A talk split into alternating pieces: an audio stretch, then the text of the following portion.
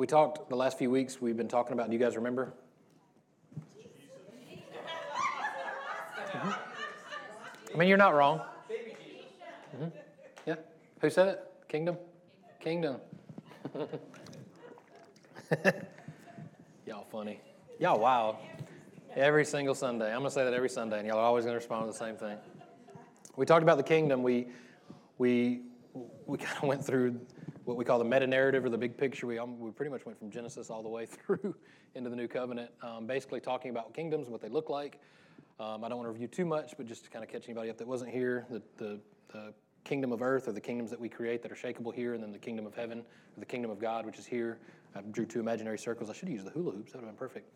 And in the garden, they were perfectly overlapped. That's why we were God and, and we were good. And then we broke that, and we were not good anymore.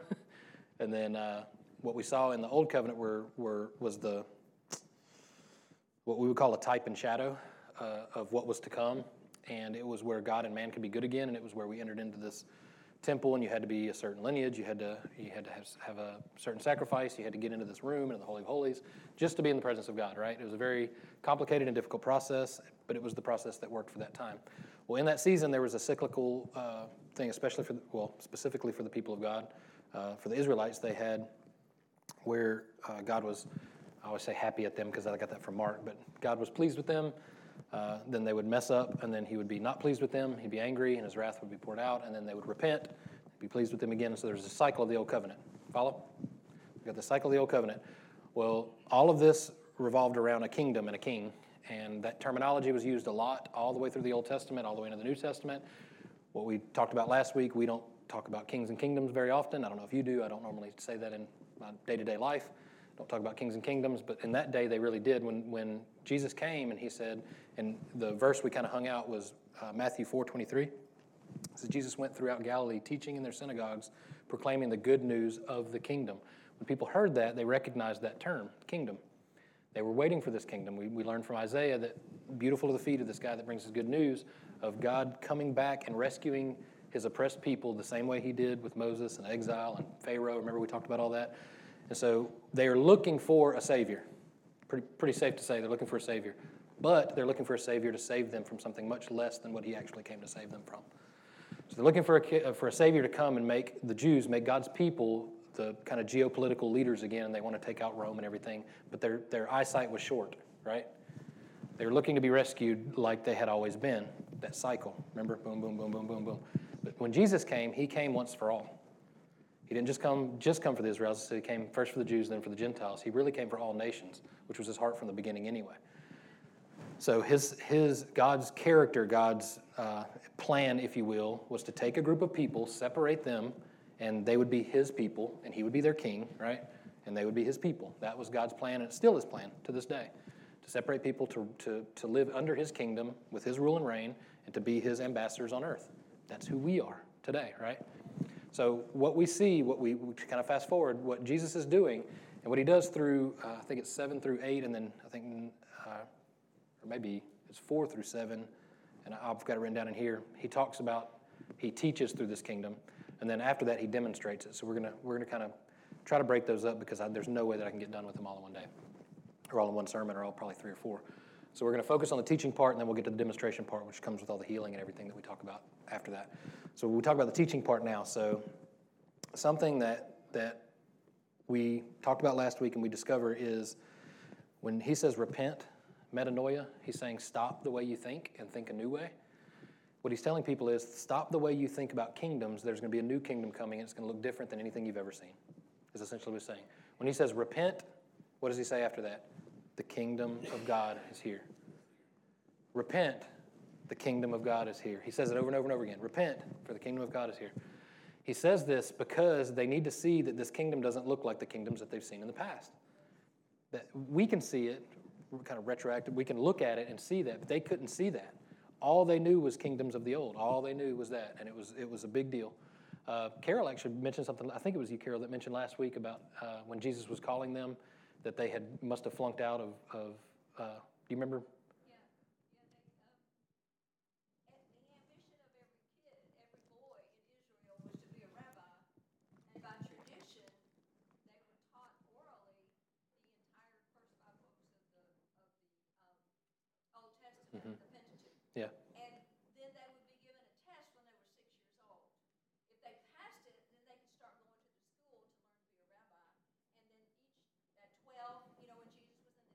mm-hmm. answering the questions, that was part of the rabbi training. And then, uh, and Jesus, of course, was a rabbi.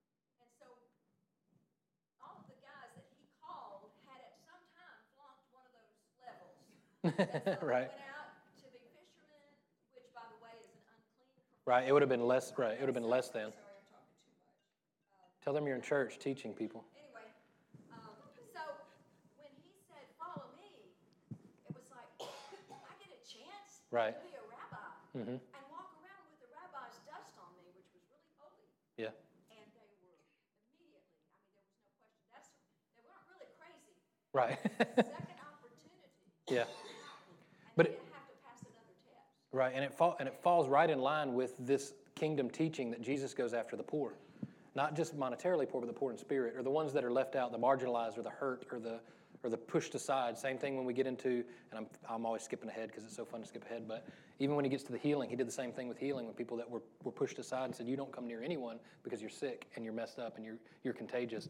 And when his kingdom came, his kingdom was more contagious than the sickness was. I'm getting ahead of myself. Back up. All right. What's cool about the kingdom is it it does things. It's active. It's not what what messed what messed me up early on that took years to fix. We talked about repainting pictures. I've had to repaint this picture. Was thinking that heaven was far away. There was always this idea that heaven was far away and you had to die to get there. Now, do you see heaven in its fullness when you die? Yes. It's an awesome byproduct of this kingdom. Many more other awesome byproducts of this kingdom happen right now. That's what I missed. That's what that's what hurt me when I was trying to learn the Bible because I didn't know these things in the culture. I didn't understand all these things. All I knew was I was taught that when I when I get saved, I get a ticket to go to heaven. That's really all I knew at that point early on. And then then then religion and law and everything just got poured on top of it, which confused me even more. So once once yeah, you guys know. So once once you get to this place and understand that when Jesus came, his kingdom came with him not only that, he continually tells us that you're not going to understand, but later on you're going to understand. He even told Peter that, look, you don't get it. Peter's like, hey, where are you going? We want to go there. And he's like, where I'm going, you can't go. Well, show us the way. Well, I am the way. he's like, well, we don't know the way. Where is this way? And he says, I am the way. They're like, I don't understand what you're saying. And what he was saying was, this kingdom changes everything. Everything. So, what, what I talked about last week a little bit too was when I'm bivocational. Most of you know I've sold paint equipment, and for oh, man, it's been over 20 years now, probably 25 years. I've, I've sold paint and paint equipment. Now I just sell equipment and systems. I, I'm trying not to bore you too much, but I'm going to teach you a little bit about paint systems to help prove my point. With paint systems, we've got three main systems. Uh, uh, let's see if I can remember. Uh, conventional, air assisted airless, and airless. So there's conventional, and airless, and then in the middle is a mix of the two. So conventional is low pressure, which you'd see with a little cup gun that you paint things with. It's low pressure, 100 psi or less. And you spray things, the air hits the paint and atomizes it, as it atomizes it. So it breaks into little particles so that it can go on something and stick. Make sense? That's conventional, low pressure under 100 psi. Uh, airless is high pressure, like a pressure washer. It's 3,000 psi or more. So it doesn't use any air at all, what the name suggests, airless, uses no air.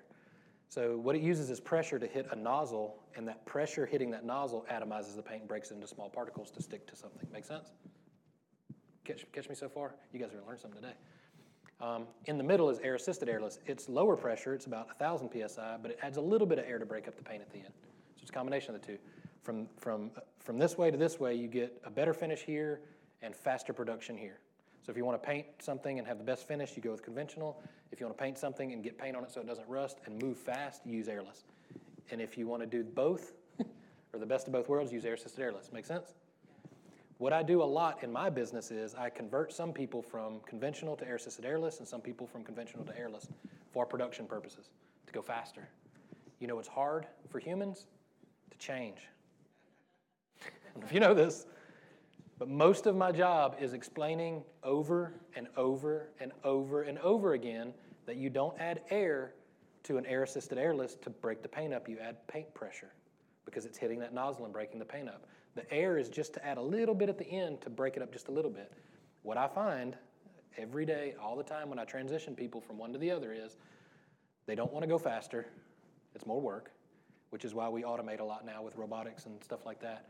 But people don't want to move faster because it's more work. That's one big hurdle I've got to get over. The other one is they want to add air to break the paint up because that's all they know.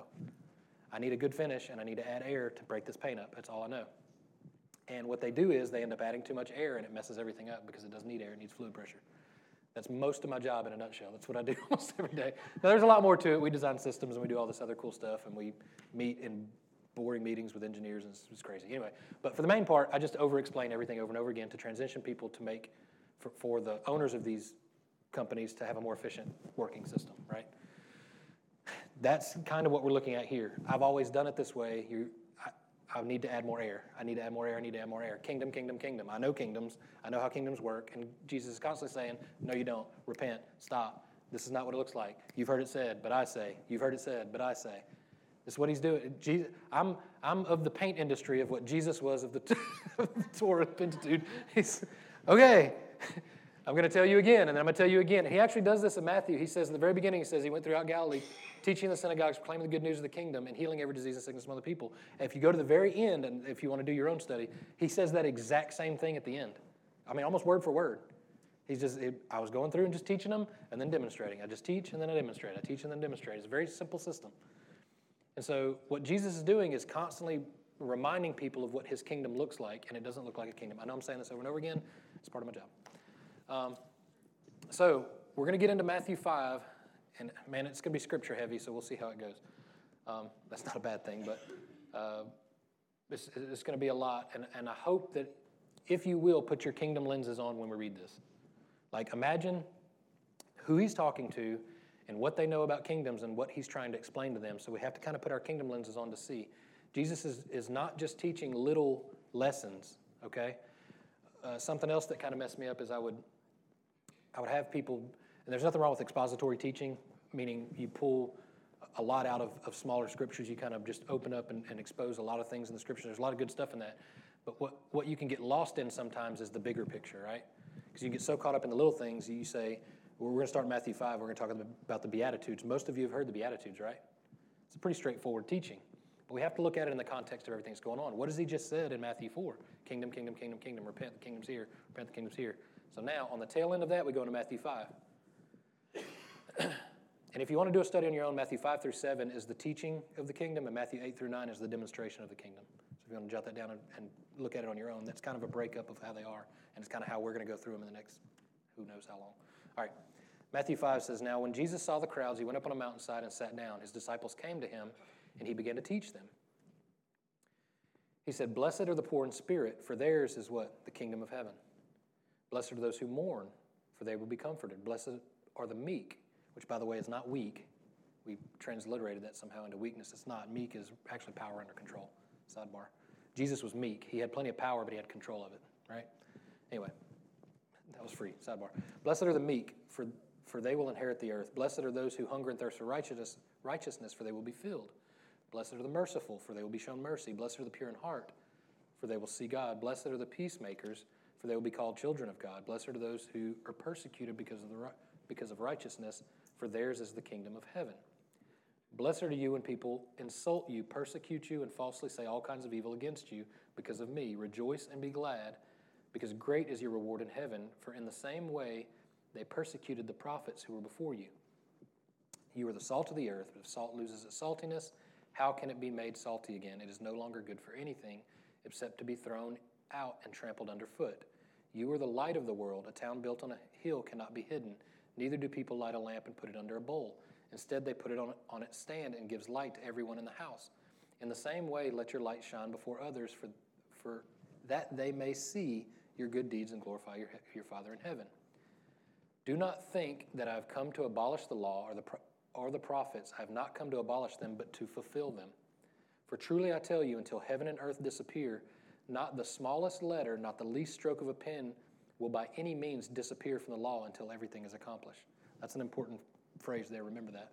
Therefore, anyone who sets aside one of the least of these commandments, remember this too, uh, and teaches others accordingly will, will be called least in the kingdom of heaven. And, but whoever practices teaches these commands will be called great in the kingdom of heaven. For I tell you that unless your righteousness surpasses that of the Pharisees and the teachers of the law, you will certainly not enter the kingdom of heaven. stop here. That's a lot to take in. Specifically, that last part. Unless your righteousness surpasses that of the Pharisees and the teachers of the law, you will certainly not enter the kingdom of heaven. Skrrr. Stop. How? Think about who he's talking to. How, how is our righteousness going to be greater than that of the Pharisees? They knew the most. Like we were just talking about, they were the best. They were the best of the best. But you see the contrast here. Who is he elevating? Those who mourn, those who are in poor in spirit, those who are being persecuted. Do you see what he's doing? My kingdom's different. My kingdom's different. My kingdom's different. My kingdom doesn't work like your kingdom. Do you remember they would say, Why are you crippled? What did your father do? He must have sinned. He said, My kingdom doesn't work like that. You have a new lineage. I'm not coming to make you well behaved orphans. I'm coming to make you sons. I'm coming to make you daughters. My kingdom looks different. The, the, the Sermon on the Mount is not this thing that we have to live up to. And we see that even with, with the name Sermon on the Mount, like we've got to live up to this. Well, then I need to mourn, I guess, right? That's not what he's saying. He's basically saying, look at this guy over here who's mourning. He gets to see the kingdom. Look at, look at this person over here who is poor in spirit. They get to get into the kingdom. This, this upside down kingdom. Not just the Pharisees, not just the Sadducees, not just the best of the best or the smartest of the, of the smart. You guys, fishermen, you get to be a part of this kingdom. And they say, How do we get there? and he says, I'm going to prepare a place for you, where I go, you can't go. Well, how, do, well, how are we going to know? You'll know. He essentially says that. You'll know. When the Spirit comes, you'll know. There'll be no doubt. Jesus is, is setting us up, He's building a case against us. Go on to verse 21. You have heard that it was said to the people long ago, You shall not murder, and anyone who murders will be subject to judgment. But I tell you, and you'll see this phrase, you've heard it said, but I tell you over and over and over again. but I tell you that anyone who is angry with a brother or sister will be subject to judgment. Skirt. Who's guilty of that?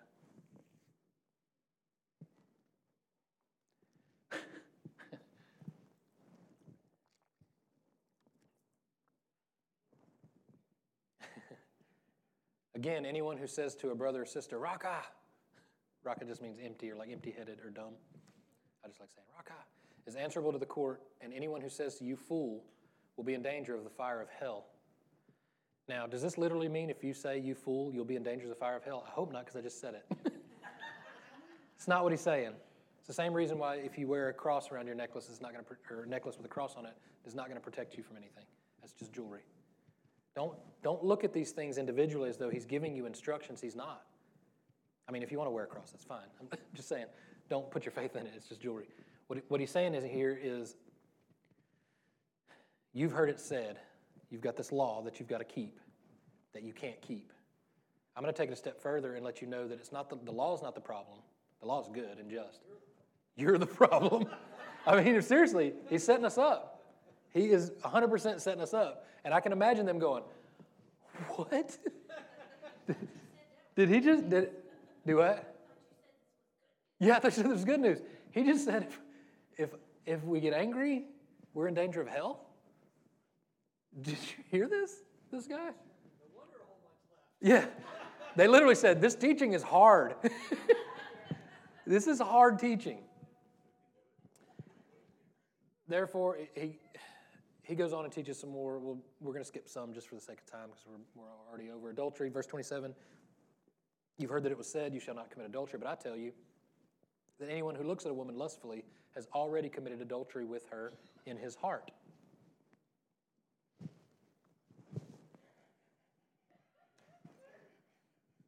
I don't think this is our Messiah. I don't like this news. This is hard, right? How? This is impossible. like, does that mean that it's okay to do these things? No. He's, he's getting to the heart of the, literally to the heart of the issue. He, what we talked about last week too is when he addresses things, he addresses things, he doesn't really beat around the bush. He goes straight to the point.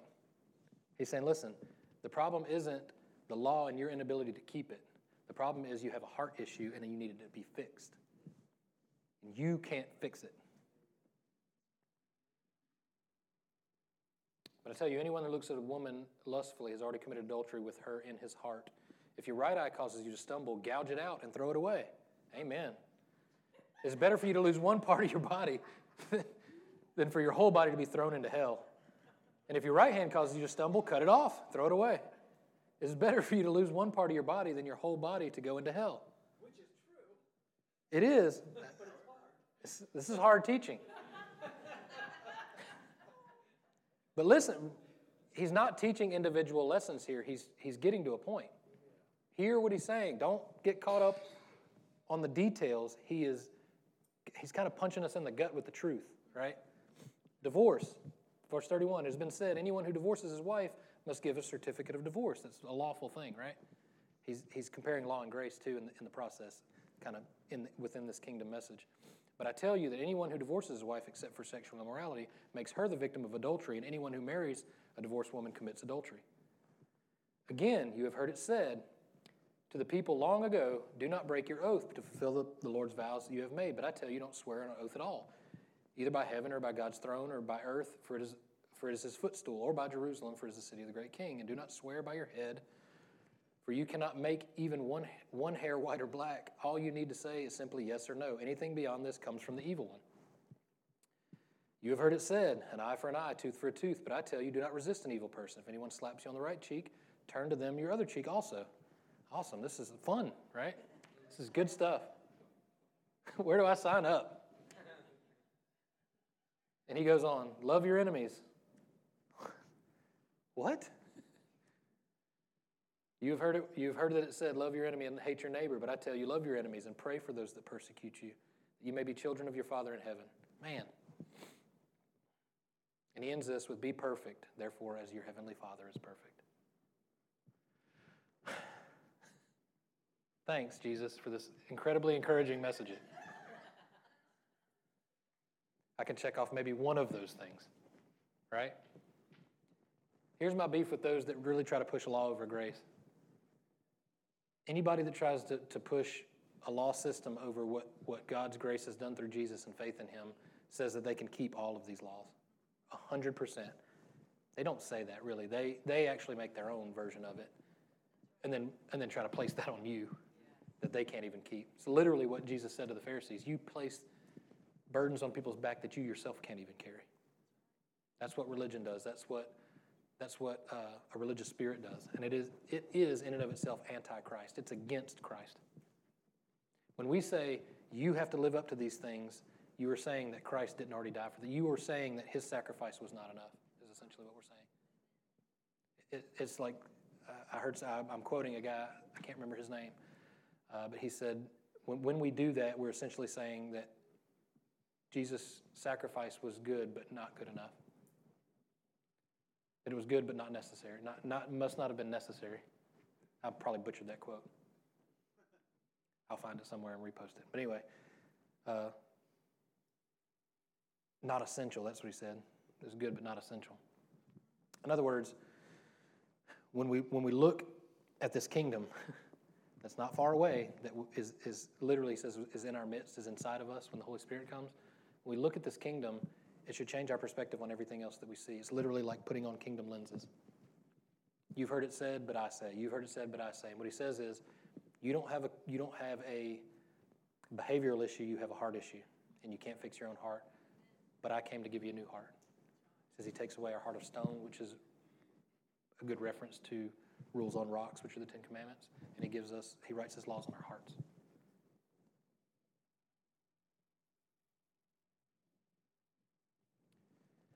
He goes on to talk about giving to the needy, and then he prays, and he talks about his kingdom coming and his will being done. At the very end of it, after him praying and teaching us how to pray, and once again, that's not the Our Father prayer is not to repeat over and over and over again. There's nothing wrong with it, but he's just giving an example of how to pray when he says Our Father, which is a pretty radical statement even back then to call God Father and Our Father together collectively. He says, Your kingdom come, your will be done on earth as it is in heaven. Any, pray, any prayer that you pray is essentially that prayer, saying you want his kingdom to come and his will be done on earth as it is in heaven. You, we can make our requests, but essentially all, all we're doing when we pray is aligning our lives up with, with what God's kingdom says. The, the problem I used to have with submitting was anytime I would submit, it was usually out of fear or obligation, and it was usually uh, at the hands of someone that was trying to manipulate me. Submitting to a good God is different. I submit to my Father in heaven. Why? Because His way is better than my way. When we pray, we're aligning everything up that we're doing on earth as it is in heaven. That's, that's kingdom. When you pray for someone, you're aligning what's going on in their physical body up with what's going on in heaven. When we see physical healings, that's what we're seeing. We're seeing God's heaven come to earth and heal that person. It's when we see a, a relationship restored. I mean, when we see someone get born again, what you're seeing is heaven on earth. That's what you're seeing. If we have our kingdom lenses on, those opportunities are all around us all the time. Not just on Sundays or Wednesdays or any time like that, but out in the world where it needs to be. That's what kingdom lenses do. When, when we have unrealistic expectations of others, we really place those on ourselves. And he ends this uh, by saying, If you forgive other people when they sin against you, your heavenly Father will also forgive you. But if you do not forgive others their sins, your Father will not forgive you your sins. Now, is he saying that you have to forgive people in order to be forgiven? Not really. What he's saying is it's all in the same. If you love God, you will love people. If God forgives you, you will forgive others. It is a, um, when we talk about this unshakable kingdom, it's not based on how we feel day to day, right? This unshakable kingdom isn't, well, I feel like I should do this, or I think this is a good idea, or I learned how to do this. When the, when the kingdom comes, the king's will is done. And it's solid, it's, it's a foundation, it's something that we stand on. It's not something that we're wishy washy about. So when we, when we proclaim the good news, what happens is we recognize even more and more of what we're forgiven for. The reverse is, is the same. When we begin to judge people, we recognize how much we should be judged. We should. I love how John 13, 34 says, A new command I give you, love one another as I have loved you. This is the agape love that we talk about being unconditional and not based on what someone can do for us, but what we want to do for them. It's the love that God gives us to share with others. It says, So you must love one another. By this, everyone will know that you are my disciples. Disciple there is disciplined follower of Jesus. How will people know that you're a disciplined follower of Jesus? Because you keep all the rules, because you do certain things, because you dress a certain way? No. It says right here three times if you love one another. That's a hallmark of the believer. That's the manifestation of the Holy Spirit, is how we love. The glue that holds all this together. And I love Simon Peter says, Lord, where are you going? Jesus replied, Where I'm going, you cannot follow now, but you will follow later. I don't know what you believe about eschatology and revelation, end times, but I'm telling you, the greatest thing to ever happen happened some 2,000 years ago. The greatest thing we'll ever understand or witness already happened. He's, he's given us the greatest gift already. Now, I don't know if you're pre trib or post trib or no trib or whatever you are.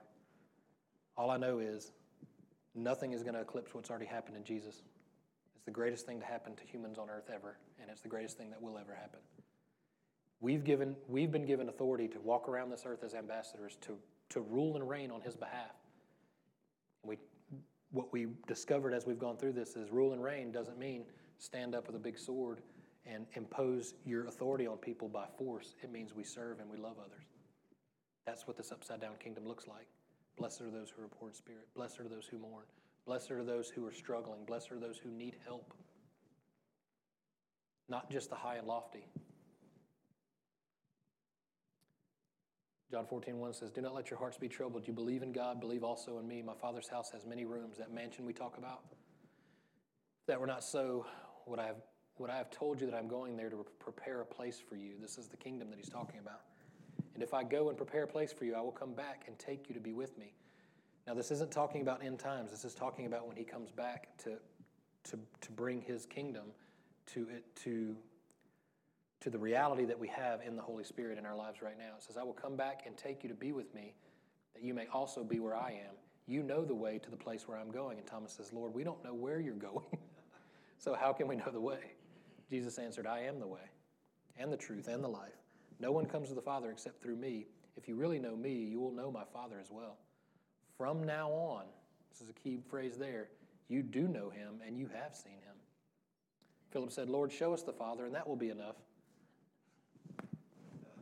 Like, are you not listening to what I just said? Jesus answered, Don't you know me, Philip, even after I've been among you such a long time? Anyone who has seen me has seen the Father. Anyone who loves me will obey my teaching. My Father will, will love them, and we will come to them and make our home. That mansion, that term again in the Greek, we will make our home with them. So he's talking about preparing that place. This is the, he prepares a place, and then right here he says, Anyone that loves me will obey my teachings. Uh, my Father will love them, and we will come to them and make our home with them. Anyone who does not love me will not obey my teaching. These words you hear are not my own, they belong to the Father who sent me.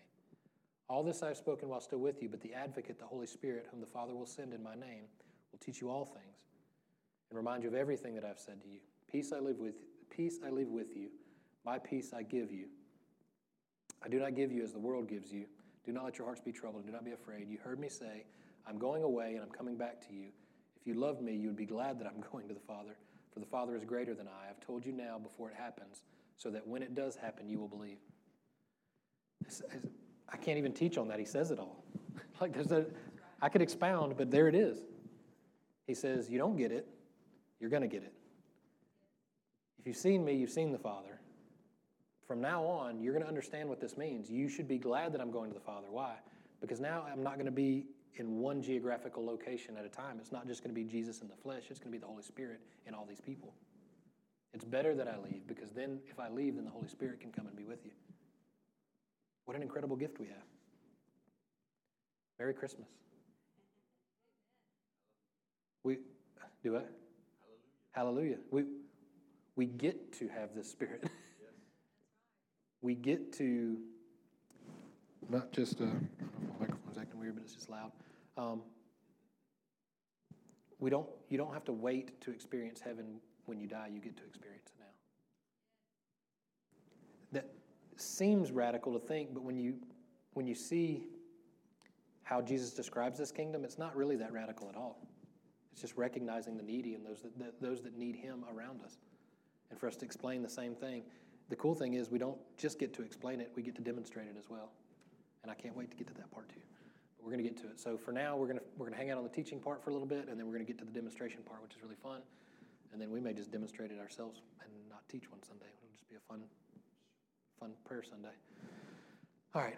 Any questions or anything to add or anything or to discuss? John 14, 23. It was just right below it. I skipped down a little bit from 9. John 14, 23. Sorry. There's a lot of good stuff in between there, too. I just, we run out of time. Yes. Carol? I just wanted to, you know, the world tells us, the, and the religious tell us, the world is getting worse and worse and darker and darker and it's horrible. But the kingdom of God is getting brighter and brighter, and the influence of Jesus in our world. Yeah. That I was reminded um, when Jesus rose from the dead, only 10% of the people in the world could read. 90% of the people in the world can read some language now. Yeah. That's phenomenal. The notion that everybody needs, just the fact that we consider them everybody. The kingdom into which Jesus was born, the kingdom the Pharisees were used to, had lots of different levels of class. And all of them below like level one, which was the rulers and the Pharisees and the leaders, were treated like dirt. I mean, they just, the, what we see, it, it, it, would horrify us. That was common life back then. Um, they, they, all, I mean, the slave class especially. Uh, so don't let the world, don't let the religious tell you the world is getting darker and darker. Nobody would like to be a slave in 1500. Right the world has outlawed slavery, and we're furious at one country for sure that still practices slavery. Yeah. But it is abnormal because of the kingdom of God and the sacrifice of Jesus. Yeah. And it's amazing that that change has happened. If you if you read a history book and just find out how humanity was treated by other humanity. And that was acceptable, that crucifixion was an acceptable execution. Yeah. Even that. Uh, anyway, I should go on. But just know that the, the kingdom of God and the love of Jesus has filled this world with a marvelous light. Yeah. And, and we get to carry it, just like it said, Yes. we're a light on a hilltop. It's, what, what, what I, one of the things that kind of, one of my pet peeves, I guess, when people talk about they take, they can take, or they're trying to take prayer out of schools, you cannot take prayer out of schools.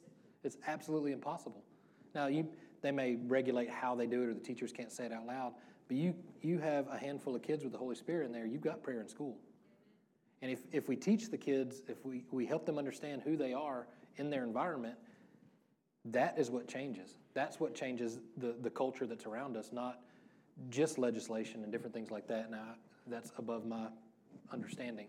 But I'm telling you, the same way Jesus taught from the ground up is the same way I think we should teach from the ground up. You, you can't stop. You can't stop God from moving. I mean, you can, you can try to, but history, if history's proven anything, when the Christians are persecuted, we just grow stronger and stronger. so I mean, either we win either way. So anyway, good point. Yes. Wait, wait, wait.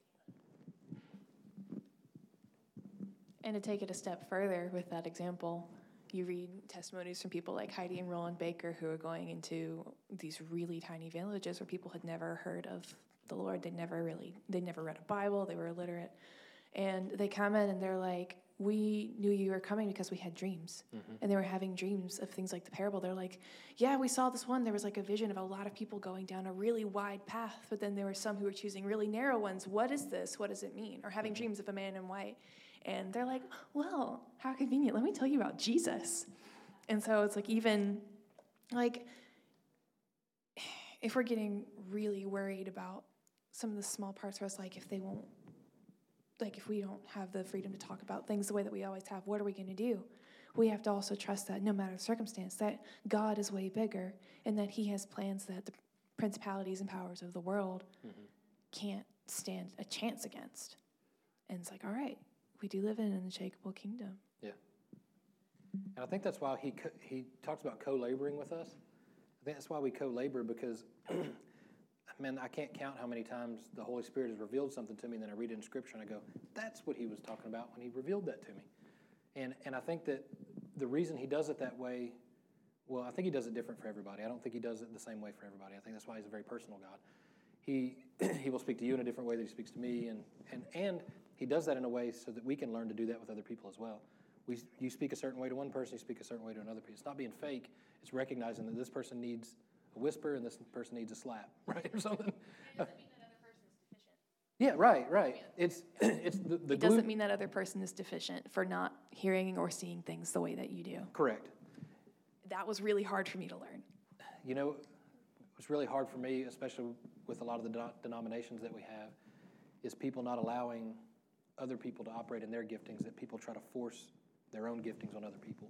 And I think that's where a lot of the denomination divides came on, when instead of having different gifts, gifts strengthening each other, they were like, well, you need to experience it the way that I experience it.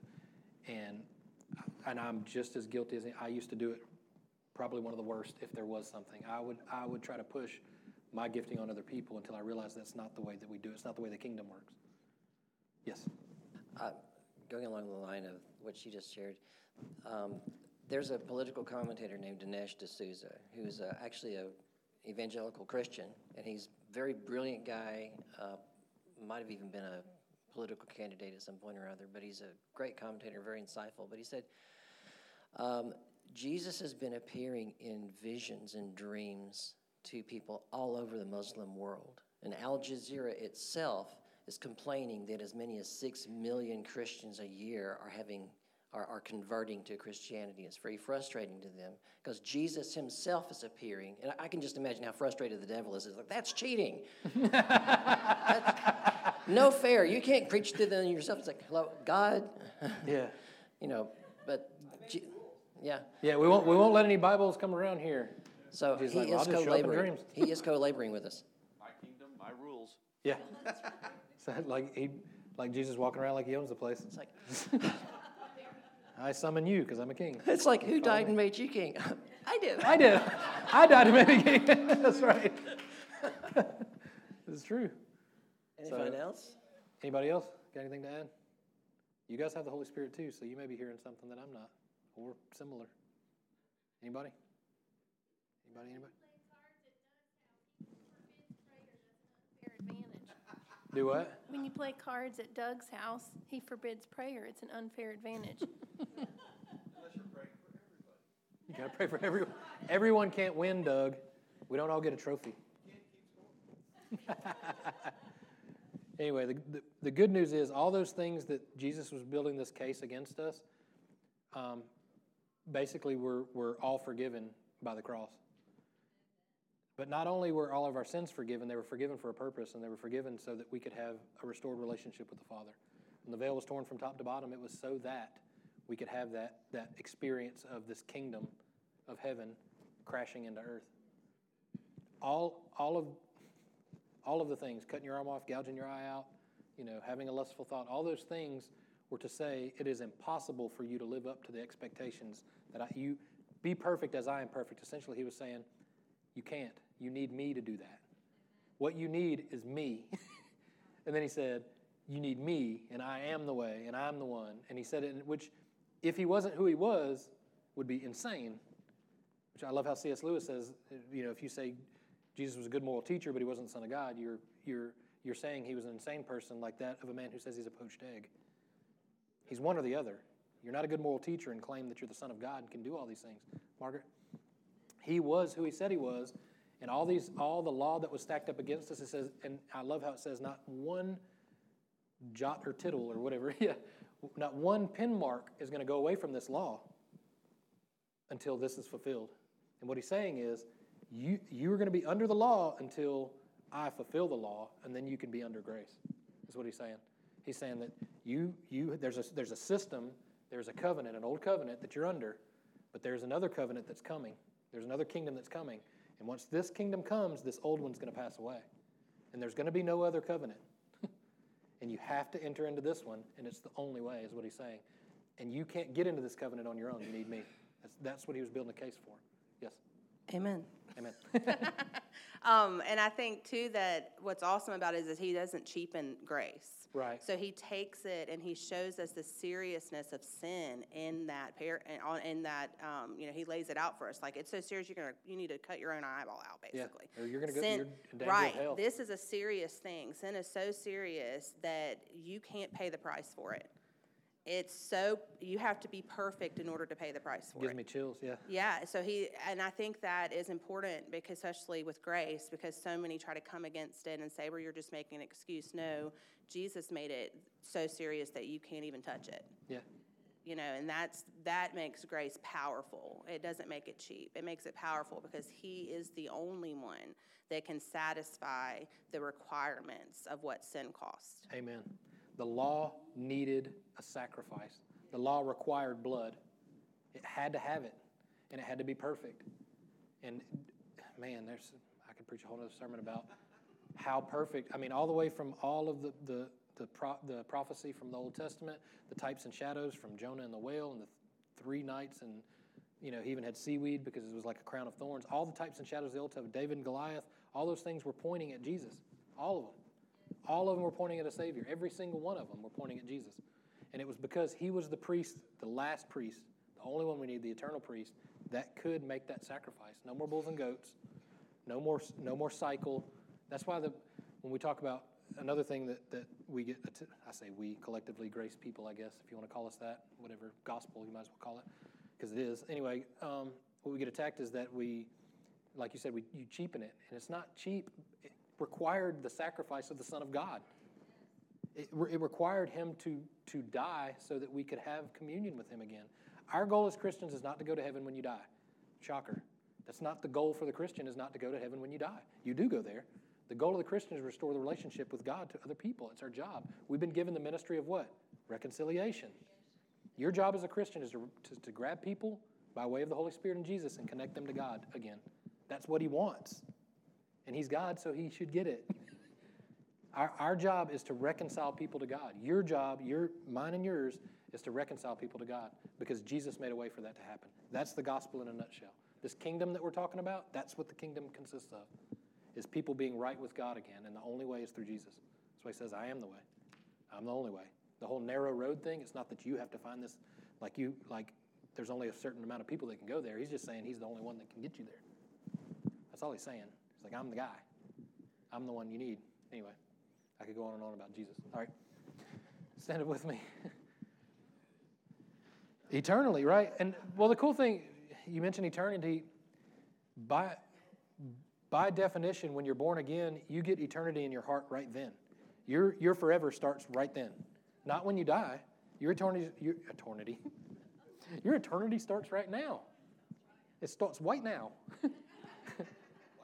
white here, white now. Your eternity starts white here, white now. That's. But listen, this is this is the treasures that we store in heaven. They're not gold and rubies. That's all we can equate to. That's not what that is. The treasures that you are you're you're manifesting and storing right now that, that don't rust and don't have moths are not buildings or things or anything like that. It's, it's those relationships that you get to be a part of, and you get to enjoy them now, and you get to enjoy them for eternity. Because our bodies aren't going to make it there, right? But guess what does? The other people that we restored to, to God. We get to see them.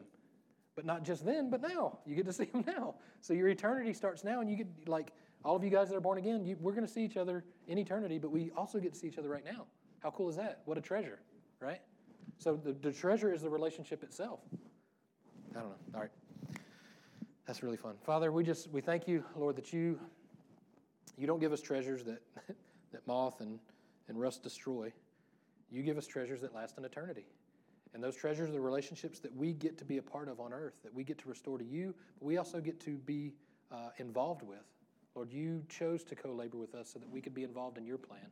And thank you, Lord, that you do the heavy lifting. When we're yoked to you, you, you do all the heavy lifting. You make, you literally say that our burden is easy and it's light because of what you've done.